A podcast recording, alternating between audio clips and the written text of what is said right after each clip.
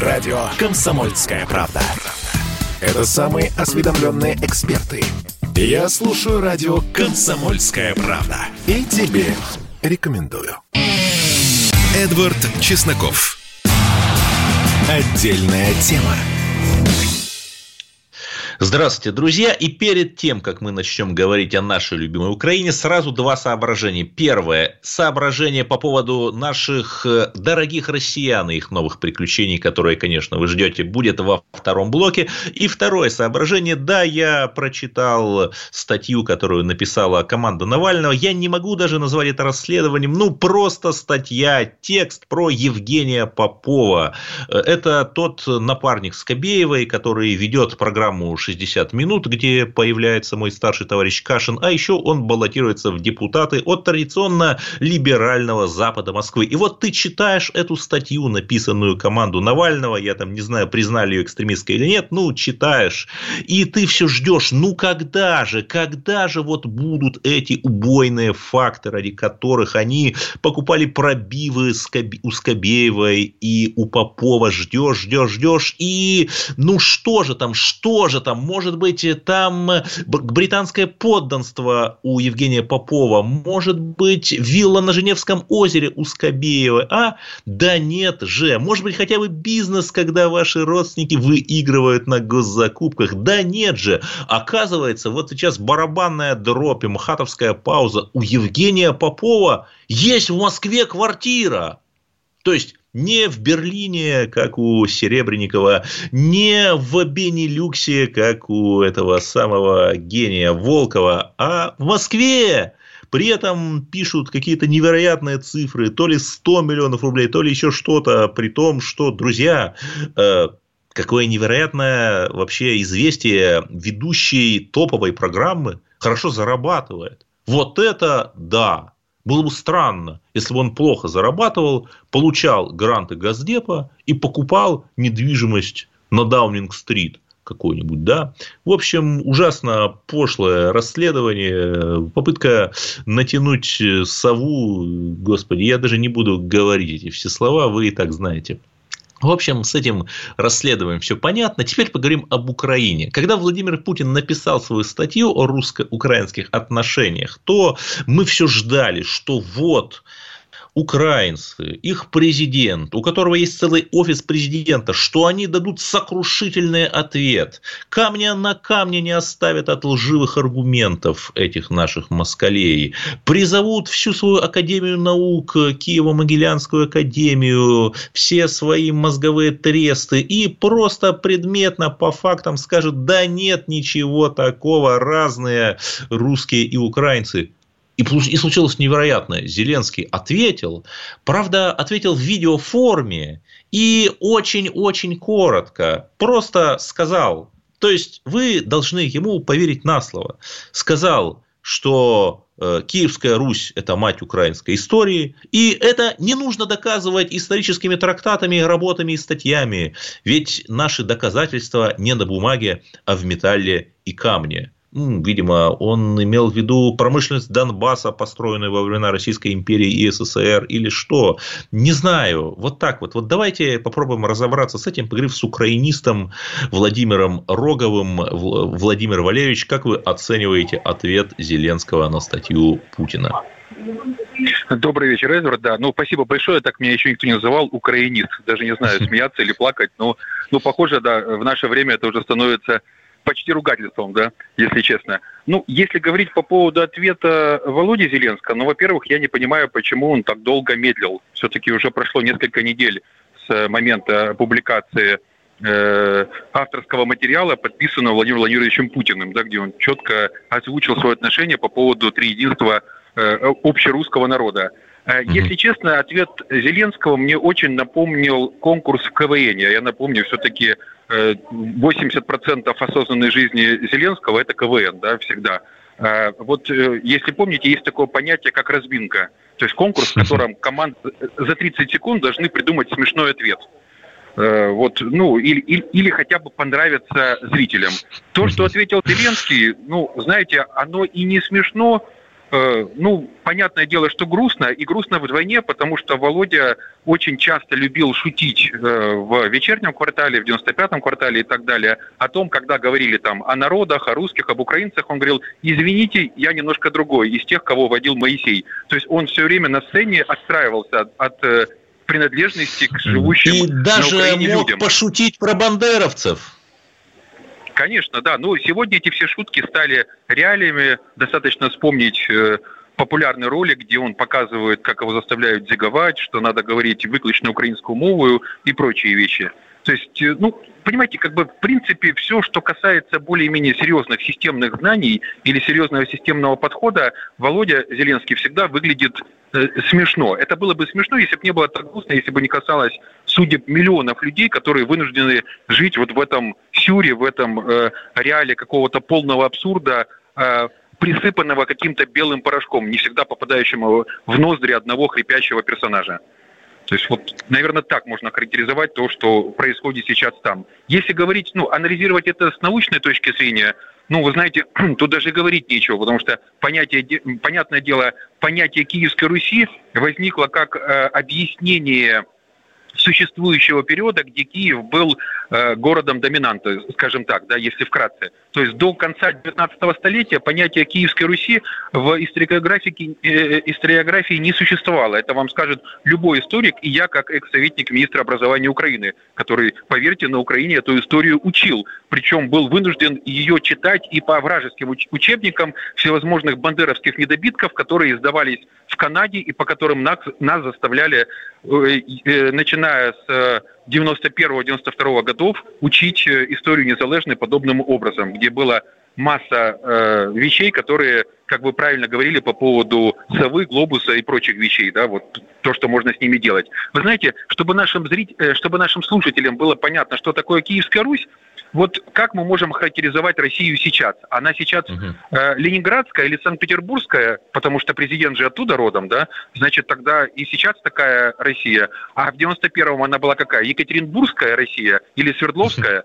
А если говорить об Украине, обратите внимание, первый был Кравчук, да, который сейчас между жизнью и смертью, и вот, наверное, готовится к встрече с Гитлером и Бандерой, да? Я напомню, Гитлера он Нет, ну видел ну давайте на, уж глумиться на не будем все-таки, да. Не, я не буду глумиться, дай бог, дай бог ему здоровья, чтобы он выздоровел и дожил до суда, но я, я не, не фантаст, к сожалению, вряд ли такое произойдет. Ну, дай бог ему здоровья, чтобы все-таки мы с ним увиделись, посмотрели друг другу в глаза. Так вот, э, Кравчук был родом, если не ошибаюсь, из э, э, Ровно, да, значит, это была Ровенская Украина. Потом пришел Кучма, была Днепропетровская Украина. После Днепропетровской Украины, соответственно, была э, Сумская Украина, да, времен Ющенко. И потом уже Донецкая Украина, а теперь Бандеровская, Криворожская. То есть, соответственно, уже как минимум 5-6 Украин за последние 30 лет. Соответственно, тогда вот, а является ли Бандеровская, Криворожская Украина – Э, с э, президентом, который не является ни русским, ни украинцем, э, правоприемницей, например, Украины Днепропетровской или Донецкой. То есть тогда давайте вот так уже доводить до абсурда, если с подобной научной, псевдонаучной точки зрения мы будем давать оценки той или другой истории. Мало того, даже если говорить о Киевской Руси, то по сути, ну, если вот то государство древнерусское Э, которое вот принято называть древне, э, ну, именно Киевской Русью, то я напомню, все-таки первая столица у него была в городе Новгороде, да, как минимум 20 Но лет. Я напомню, что э, сам концепт. Киевская Русь, он достаточно поздний. Он в 30-е годы в СССР появился на волне коренизации, когда вот нужно было именно выпятить роль Украины, которой тогда не было. И вот Киевская Русь.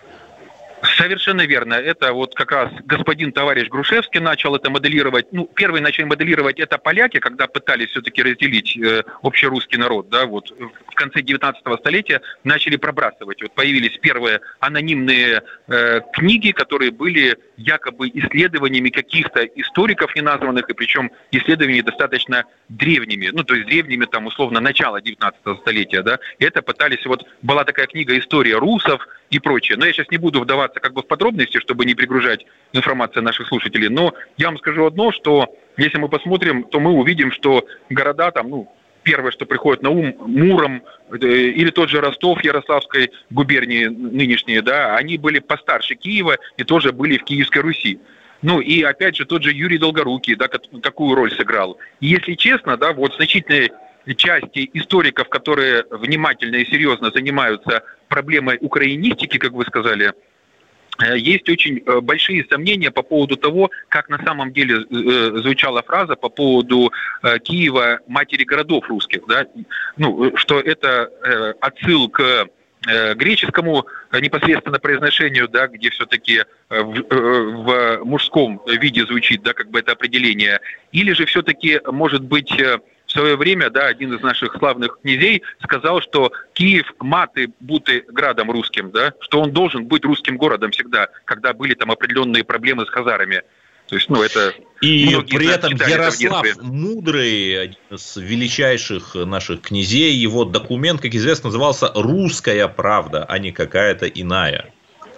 Ну, я вам приведу вот пример даже более свежий, именно э, тех времен, когда пытались придумать и реализовать концепт украинства, да, как политического. А, у вас 30 э, время первой... просто коротко, Владимир. Все, все хорошо. Время Первой мировой войны, гражданской войны, э, непосредственно немецкие и польские оккупанты пытаются сложить из э, жителей Киева э, армию против э, России, и когда людям говорят, вы украинцы, люди говорят, мы ничего не вкрали, мы не украинцы мы русские людыны. Это то, что отвечали люди с несколько необычным говором. Да. Потому что они русские. Э, с нами был Владимир Рогов, политолог, эксперт по Украине. И, друзья, мы ждем, конечно, от России более активных движений по направлению Украине. Если мы боремся с фашистами, то нужно экономически удушать этих фашистов с помощью плана «Анаконда» хотя бы. Поговорим о россиянах в следующем блоке. Чесноков. Отдельная тема. Радио «Комсомольская правда». Это корреспонденты в 400 городах России. От Южно-Сахалинска до Калининграда. Я слушаю радио «Комсомольская правда». И тебе рекомендую. Эдвард Чесноков. Отдельная тема. И напомню наш вчерашний эфир, когда я говорил, что МВД будет высылать из России мигрантов за массовые драки. Ну, конечно, это ведомство определенно сегодня выигрывает первый приз за лучший политический прогноз. Потому что вот вчера об этом стало известно, и сразу же невероятная новость. Сегодня массовая драка, угадайте, с участием кого, произошла в Санкт-Петербурге 70 человек. У одного из отелей или, скорее всего, хостелов там схлестнулись, э, выясняя, на чьей же стороне правда, истина. И 9 человек после этой массовой драки задержаны. Ну, давайте позвоним Петру Киберу, корреспонденту комсомолки в Санкт-Петербурге. Петр, здравствуйте. Если быть точным, что же у вас произошло? Добрый вечер, коллеги. Э, ну, собственно, э, Массовая драка. Да, действительно, э, вечером 28 э, июля в полицию позвонили жители Невского района. Это такая окраина Петербурга, в общем, исторически она даже носила название «Веселый поселок», неспроста. Ну и сейчас, в общем-то, остается достаточно криминогенным таким райончиком. Не совсем уж прям таким таким страшным плохим, но, в общем, не без приключений. И э, сообщили о том, что на улице дерутся несколько десятков человек. А полиция, в общем-то, быстренько отреагировала, приехала. Э, к тому моменту, как э, полицейские прибыли, там около 40 человек дрались, да, остальные успели разбежаться, ну, в общем-то, их... Э, Были ли среди них злобные русские националисты, злобные скинхеды, которые в своих ботинках с белыми шнурками бегали, зиговали и убивали всех, кто им не нравится с точки зрения расовой теории? Были ли среди них эти люди? Или нет? Ну, в общем, ни по официальным данным, ни по показаниям свидетелей э, таких не нашлось. Э, по данным полиции, дрались э, мигранты, уроженцы Таджикистана и выходцы из Кавказа, ну, граждане России, да, которые, в общем-то, да, все проживали да, в одном да. отеле. За кого же нам? За товарища Троцкого или за товарища Бухарина? Это сложный выбор, сложный. И чем дело кончилось, Петр, пожалуйста, коротко, потому что сейчас мы будем обсуждать следующий подобный случай в Симферополе. Но Петр Кибер, да, чем все закончилось? Угу. Ну, в общем-то, фактически боевая ничья, два пострадавших в больнице с травмами головы, ну и большинство тех, кого отвезли в отделение, будут проверять на законность пребывания в России. Ну а конфликт был боевым из-за совместного проживания в одном отеле. Да, Э, с нами был Петр, с нами был Петр Кибер, корреспондент Комсомольской правды в Санкт-Петербурге. И буквально почти в этот же день очень похожий случай произошел на юге России, в Симферополе. У нас на линии Надежда Датсюк, корреспондент Комсомольской правды в Крыму. Э, вы нас слышите? Да, да, добрый вечер. Расскажите, пожалуйста, что произошло в Симферополе с пистолетом? А, да, вы знаете, прямо в центре Симферополя представители Чечни а, начали конфликт э, с нашими местными крымчанами. Неизвестно, на какой почве он был. Вот видео инцидента есть в соцсетях. А, известно, что уроженцы Чечни были вооружены, и а, за их действиями э, наблюдала вообще Росгвардия и полицейские. И изначально был разговор вообще на повышенных тонах.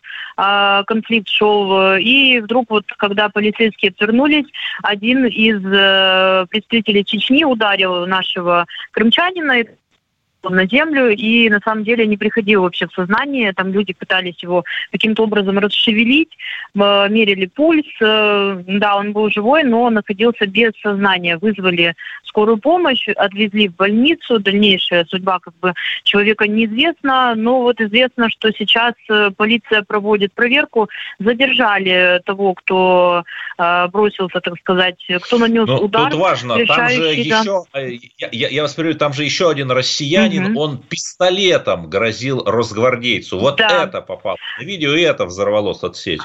Есть, да, да, этот факт есть э, тоже. Один из э, них имел пистолет при себе, и полицейский буквально там э, нецензурной бранью сказал, сейчас ты свой пистолет как бы убери, иначе я свой достану. Ну и тогда он как бы утихомирился, но на уровне фильма Тарантино. Просто, просто да, Тарантино да, действительно. Это правда, да. Хорошо, и еще раз, ну, вот, вот чем инцидент. сейчас, угу. чем вот, в какой стадии сейчас ситуация? Э, сейчас э, официальные органы комментируют МВД то, что проводится проверка, все обстоятельства они выясняют, человека этого допросили, вот, но как бы дальнейшее уже действие по результатам они вынесут решение, что дальше будет, да, с тем, кто нанес ущерб. Вот. А тот человек находится в больнице, тоже нам не раскрыли пока, в каком он состоянии находится. Надеемся, что вскоре придет в себя и будет с ним все хорошо. А вообще вот это стандартная ситуация такого межнационального конфликта в многонациональном русском Крыму или что-то из ряда вон выходящее? Но не, не, на самом деле не самое прям из ряда вон выходящее. Были ситуации и похлеще. В одном из э, сел под Симферополем, где есть компактное проживание крымских татар, тоже, э, кстати, был конфликт у крымских татар с э, уроженцами Чечни. А, якобы там чеченцы приставали к девушке крымско-татарской несовершеннолетней, и ее отец об этом услышал, прознал и как бы пригрозил а, чеченцам немцам, что он их вообще увезет э, с вещами на выход из села. Но когда они продолжили это делать, э, на самом деле собралась, вот, э, собрались крымские татары, и вывезли чеченцев вот вещи прямо вот на выходе из села, оставили и сказали, чтобы мы вас больше тут не видели. То есть, на да, самом я понял, деле, крымские татары депортировали угу. чеченцев. Ну вот да, из села, из своего места компактного проживания, да, на самом деле, да. И это не единичный конфликт, тоже год назад еще был тоже конфликт между крымчанином местным, это, кстати, был журналист. Ему, э, ну вот выбили челюсть тоже, тоже вроде бы из Чечни это, был это человек. Была именно ну, бытовая, угу. бытовая какая-то драка или в связи с журналистской да. деятельностью? Бытовая. Нет, нет, это бытовая брака, драка была, да, потому что журналист сделал замечание, э, что едет, значит, мужчина по проезжей части э, на мотоцикле. Ну и сказал, что не по проезжей части, пешеходная была улица центральная, там как бы разрешено ездить только, ну, избранным, да, грубо говоря, которые завозят туда продукты и э, владельцам квартир. А, ну, тут явно было понятно, что вряд ли они как бы владеют квартирами, ну, вот разъезжали, включали очень громкую музыку вот, на пешеходной части и чуть не сбили человека. Ну и журналист как бы сделал замечание, что, мол, давайте вы как-то потише, пожалуйста. Но вот на свою просьбу он получил э, в челюсть и прям было разбирательство, ему даже, по-моему, компенсацию выплатили. Все хорошо уже на данный момент. Но вот имел место быть такой инцидент тоже.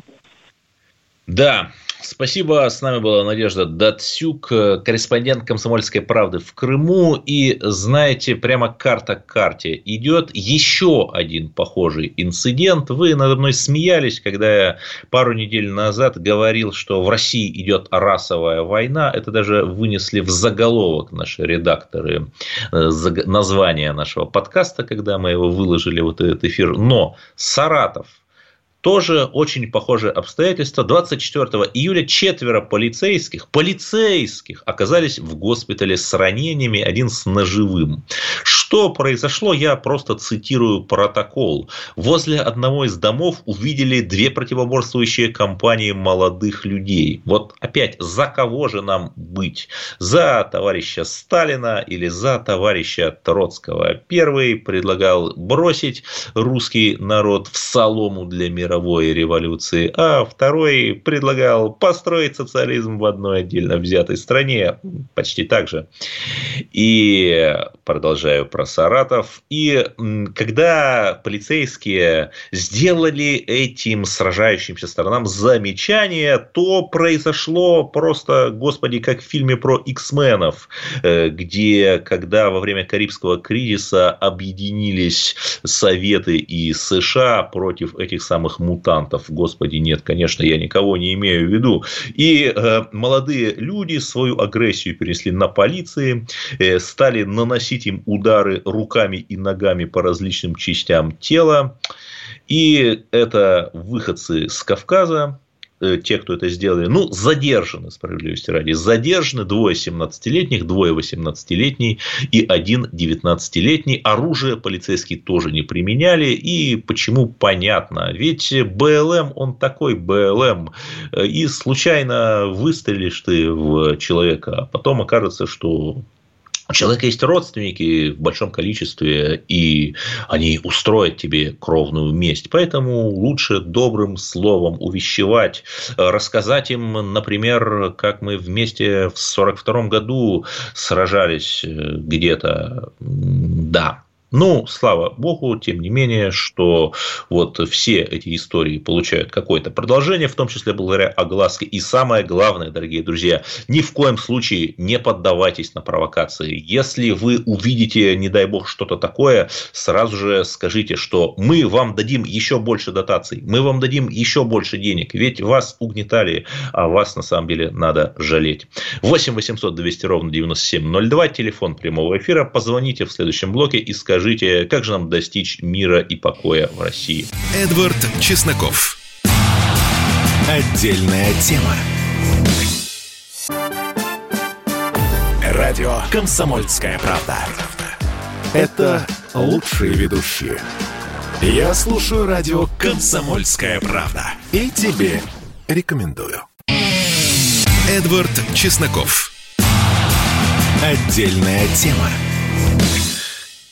И перед тем, как мы перейдем к исторической миниатюре об одном русском богатыре из города Мурома, давайте примем звонок Александр из Санкт-Петербурга.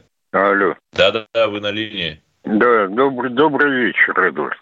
Я как-то до вас дозванивался, приятно вас опять услышать. Лично мое мнение, учтите, Спасибо. я Александр Мустафаев. Фамилия ага. о чем-то говорит.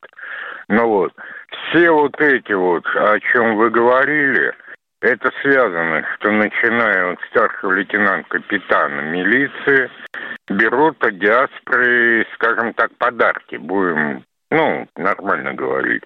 Из-за этого вот наши сержанты не знают, что сделать. Я бы на их месте, может, конечно, малолеток не стрелял бы, но выстрелил в ноги. Это я говорю, Мустафаев Александр Мустафаевич. Нет, абсолютно с вами Понимаете? согласен. Убивать и стрелять никого не надо. Нет, Вообще нет, нет. Но в ноги, в ноги, в ноги пару раз.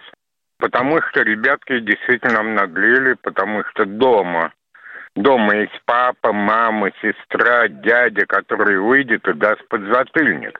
А и да, по есть дома, понятиям, да, и по кавказским понятиям ответить дяде там и прочее, папе, маме нельзя.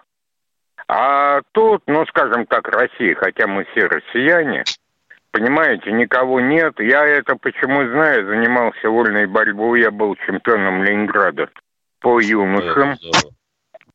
Вот, значит, там и с осетинами, с ребятами, ну, эти спокойные ребята, и чеченцами, с дагестанцами. Тем более такие, невыдержанные, скажем, опять же, ласково. Понимаете, то есть люди понимают силу. Но вот наши боятся применить. Я, я считаю себя ближе к русскому. Мама русская, я родился в Ленинграде. Понимаете? А вот милиция, она как-то боится всего. Вот в чем дело. Это мое да. мнение. Поверьте, мне 64 года, я видел всякое в этой жизни. Спасибо. Спасибо, Александр. У нас, к сожалению, мало времени. И Дмитрий Калининград, пожалуйста, очень коротко. Мы сейчас перейдем к исторической миниатюре, буквально 30 секунд. Да, здравствуйте, Эдвард, э, Дмитрий Калининград. Э, я вырос э, в эти 94-96, служил. Вот. Ну, у нас тут разобрались очень все просто. Самолет, когда прилетел, я помню этих парней из Кавказа. Вот. ну, сейчас у нас тишина, спокойствие, вот так вот. Не знаю, что там в Симферополе. Да. Да, и еще раз, мы всемерно за культуру и доброту. Давайте там говорить о том, что был великий писатель Гайто Газданов, осетин, да, который блистательные романы писал. Вот на таких примерах, наверное, нужно воспитывать молодежь, в том числе на Кавказе. Но давайте, раз уж я заговорил об истории, э, Владимир Марахонов, автор исследований по истории российской эмиграции у нас сейчас на линии. В связи с чем? 29 июля, кстати, до последнего времени вообще даже точная дата была неизвестна, 1888 года родился Владимир Зворыкин, один из пионеров телевидения, и умер он тоже в тот же день, 29 июля 1982 года.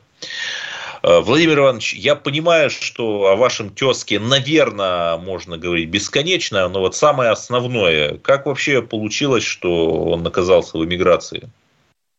Э, Владимир Иванович Марахонов нам сейчас расскажет об Зворыкине. И даже, в общем, такой достаточно либеральный человек, э, как мой земляк Леонид Парфенов, э, назвал его Зворыкин Муромец. Почему? Потому что мы видим... Да, на, слышно, Владимир Иванович, вы тут? Да, сейчас слышно. Да, вот по поводу Зворыкина, вот расскажите, в чем вообще была его историческая роль? Вот. Ну, Владимир Казимирович Зворыкин, как вы правильно сказали, прожил долгую жизнь. Родился 29 июля 1888 года в Муроме, а умер 29 июля 1982 года, но уже в Принстоне. Сын муромского купца, судовладельца Казьмы Алексеевича Зворыкина. Окончил Санкт-Петербургский технологический институт, ученик профессора Розинга, изобретателя первой телевизионной трубки. Служил у Колчака в гражданскую войну, но это было достаточным основанием для того, чтобы в 1919 году эмигрировать в США. Ну, его просто расстрелять могли за это. Ну, элементарно. Просто расстреляли бы и все. Работал сначала в фирме Вестингаус, потом в Арсее с Давидом Сарновым, тоже эмигрантом из России. Что же он сделал, Владимир Ой-ой-ой-ой-ой-ой. Что-то с микрофоном у вас, Владимир Иванович. Да, сейчас слышно? Да, слышно, слышно. Продолжайте. Что он сделал? В 1929 году запатентовал приемную трубку за воспроизведения изображения кинескоп. В 1931 году... То есть, то есть стоп, то, вот тот самый кинескоп, который вот, вот я еще застал, эти большие кинескоп. телевизоры, да, ящики. Да, да, да, да. Ага. 1931 году запатентовал передающую трубку иконоскоп для передачи изображений. В 1933 году представил на американской конференции первую полностью электронную телевизионную систему. Тут надо отметить, что большинство методов передачи изображения тогда комбинировало электронные и механические принципы. Что-то подобное диску Нипкова. Помните, такой диск mm-hmm. с дырочками? Ну, ну это успех... сейчас как игрушка он есть. Ну да. Крутишь успех... диск, там изображение какое-то. Так точно. Но к успеху да. это не приводило. То есть он первый создал работающую систему, позволяющую снимать передавать и воспроизводить изображение и с достаточным для коммерческого применения качеством. Причем, если потом его передающая трубка иконоскоп была вытеснена более совершенным артиконом и суперартиконом, как вы правильно заметили, приемная трубка его конструкции кинескоп стояла во всех телевизорах до конца 20 века. Да. Только относительно недавно была вытеснена плазменными и жидкокристаллическими экранами, которые мы все знаем сейчас. О нем снят Леонидом Парфеновым, на мой взгляд, весьма интересный фильм «Зворыкин Муромец». Родился в Мурове. Ну, вы с этого начали. Очень рекомендую посмотреть. В интернете он есть. То есть он не более не менее, как создал первую работающую электронную телевизионную систему, позволяющую передавать снимаемые в студии телевизионные программы. Вот как-то так. Ну и при том у него же там больше сотни патентов. И бомбы с телевизионной наводкой, и приборы ночного видения, и электронные микроскопы. То есть просто титан там в уровне Ломоносова, мне кажется. Он э, имеет, наверное, все научные награды США, больше сотни патентов, разработки разработка цветного телевидения, применение телевидения для медицины. Один из его последних проектов, кстати, такой эндорадиозондирование. Миниатюрная таблетка, которую глотает пациент и которая показывает внутреннее состояние организма. Что-то типа кремлевской таблетки. Помните, была такая разработка? Вот это тоже сделал Зворыкин. Вот. Но очень интересно, что этим вклад, вот я немножко хочу перейти к другому человеку, да. этим вклад русских эмигрантов в телевидении не ограничивается. Владимир Казимич Зворыкин все-таки известен в России. И ему даже стоят два памятника. Один памятник в Муроме, в городе, где он родился. Другой памятник где-то в Москве, рядом со Станкино. Я, честно говоря, точно не помню где. Вот был такой Александр Матвеевич Понятов, создатель и руководитель американской фирмы «Ампекс» тоже сын купца и тоже белый офицер-эмигрант, но у нас он практически неизвестен. А фирма Ampex первой создала и выпустила на рынок работающие видеомагнитофоны. Они использовались во всех американских киностудиях. Они были настолько популярны, что процесс видеозаписи долгое время назывался ампексированием, как ага. ксерокопирование от названия фирмы Xerox. Вы сейчас говорите там отксерить какой-то да, да, да. Да. Вот так же было ампексировать эту запись. Ну, дело в том, что когда были первые попытки записать видеосигнал на магнитофон, они были неуспешными, потому что гораздо более высокие частоты, и магнитная пленка должна была двигаться с фантастической скоростью. Она просто сгорала от трения. И фирма Ampex первая применила принцип поперечно-строчной записи, когда одновременно двигалась и пленка, и магнитная головка. Это позволило реально записывать видео при разумных скоростях перемотки. Сотрудники фирмы Ampex получили а, даже Оскара на эту тему. Оскара за вклад в э, технику киноиндустрии. Ну, кстати, вот некоторые исторические телеэфиры, там, например, одна из серий, так называемый рождественский выпуск «Звездных войн» 79-го, по-моему, года, фанаты поймут, он уцелел вот только благодаря тому, что зрители записывали, делали любительские записи вот с помощью этих магнитофонов. То есть, это, по сути, элемент истории. Ну да, да, так это, это позволило, в общем-то, осуществить полный цикл э, телевизионной записи. То есть, э, ну вот в отличие от Зворыкина, который э, после войны довольно активно сотрудничал с Советским Союзом, Понятов после встречи и беседы с Хрущевым на одной из выставок, он не принял советское понимание демократии, ну как-то так не срослось и, может быть, поэтому гораздо менее известен в России. Однако он и его фирма сделали для телевидения, может быть, не меньше, чем Владимир Казмич. По сути, они дополнили телевизионную систему возможностью не только непосредственно передавать изображение из студии, но и записывать его, сохранять для потомков. То есть, в общем, Да. Да, 30 секунд у нас до конца. Э, мы можем гордиться своими соотечественниками. Россия, конечно, не родина слонов, но техника, охватывающая весь телевизионный цикл, по сути, была впервые сделана двумя русскими эмигрантами, работающими в США. Да, вот. это колоссальное достижение. И какой урок нам надо извлечь, что если бы не революция, то они бы творили на родине, скорее всего. С нами был Владимир Марахонов, автор исследований по истории российской эмиграции. Продолжаем эфир. Эдвард Чесноков. Отдельная тема. Радио «Комсомольская правда». Это самые осведомленные эксперты. Я слушаю радио «Комсомольская правда». И тебе рекомендую. Эдвард Чесноков. Отдельная тема. И перед тем, как мы перейдем к основной теме, очень коротко, некоторое время назад я говорил про комика и драка Мирзали Заде. Вроде бы он родом из э, Азербайджана, но живет в Минске, и при этом сам Талыш, и он прославился в кавычках тем, что в одном из своих стендапов покрыл грязью русских. И вот сейчас по прибытию в Москву, чтобы чесом зарабатывать деньги с московских дурачков, его взяла полиция и стали его опрашивать вот как раз на предмет разжигания национальной ненависти. И знаете что? Я знаю, что произошло. Ведь и драк Мирзали Отрицает территориальную целостность Азербайджана. Он требует отделить Талышскую область от Азербайджана, а Россия выступает гарантом, дорогие друзья, суверенитета и территориальной целостности постсоветского пространства и Азербайджана, и других стран. Не позволим каким-то провокаторам подрывать территориальную целостность Азербайджана. Возьмем протокол с этого Идрака Мирзализаде. Но у нас есть еще одна новость из разряда, наверное, хороших.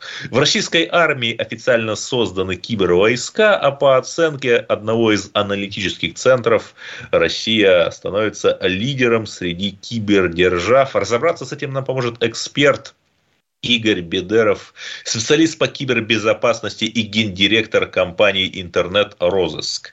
Игорь, здравствуйте. Ну вот этой новости, что у нас там центры киберзащиты появляются в военных округах, и нужно радоваться или нет? Добрый вечер. Ну, разумеется, радоваться с одной стороны нужно, потому что действительно, учитывая наше научно-техническое отставание, наше отставание в плане интернета, в плане развития безопасности, в конце концов даже защиты объектов критической инфраструктуры государства. Все это назрело, и назрело давным-давно, еще лет 20 назад начина, на, начинать надо было все это делать. Вот. Но с большим опозданием, но все же можно поприветствовать того, что мы действительно развиваемся. Это приятно. Угу. Да, но тут сразу возникает мгновенный вопрос, если мы как бы отстаем в сфере э, кибербезопасности, как вы сказали, и при этом США говорят, что злобные русские хакеры взломали американские выборы, тут нет какого-то противоречия? Абсолютно нет. Американцы это рассказывают совершенно со своей колокольни. Ну, представьте себе, вы живете в благополучной стране, где все есть, uh-huh. где есть АНБ, где есть современные эксплойты для взлома всего, чего только можно, где спецслужбы прослушивают э, президентов э, иностранных держав. И вам каждый день рассказывают про каких-то русских хакеров, пугают это русской угрозой, и так далее, и так далее, и так далее. По неволе у вас рождается понимание, что Россия, да, она знать, моська знать, она сильна. Раз она может делать такое, раз она может останавливать газопроводы, раз она может там через каких-то своих хакеров, связанных якобы со спецслужбами, э, останавливать там поставки мяса и так далее, а, значит, она равна нам. Ну, американской военщине, в принципе, это же и надо для того, чтобы дальше раздувать вот эту русскую угрозу. Американский обыватель, в принципе, пребывает в полной уверенности, что да, он прав, и Россия такая, по крайней мере, в части киберпреступлений, э, равна Соединенным Штатам. Ну, а мы до сих пор э, бегаем с э, каменным топором и пытаемся найти этих самых хакеров. Но справедливости ради, например, антивирус Касперского очень популярен, в том числе даже в США был, и только там его потом запретили, как российский продукт санкции ввели, но есть у нас там отдельные прорывы. И еще вопрос, вот в армии все-таки создадут центры киберзащиты на уровне военных округов, и э, так и сразу представляется, да, как в фантастическом фильме, там сидят люди за светящимися мониторами. Вот что все, все-таки это за центры киберзащиты, кем они, чем они будут заниматься, можно ли устроиться туда на службу? Я думаю, что устраивать на службу будут распределению профильных специалистов, а заниматься они будут обеспечением безопасности а, той инфраструктуры, которая у военных вылезает в сеть. То есть все эти радиолокационные комплексы, а, комплексы ракетной защиты и прочие, прочие, прочие, многочисленные системы, которые есть в армии, они нуждаются, естественно, в должной защите, они нуждаются в специалистах, которые будут этим всем заниматься и тем и Нет, другим. А они разве дефицит. подключены к обычному интернету и, условно говоря, радиолокационную установку там можно также взломать, там, как какой-нибудь компьютер? Смотрите, ну, во-первых, и существует огромное количество методов и приемов.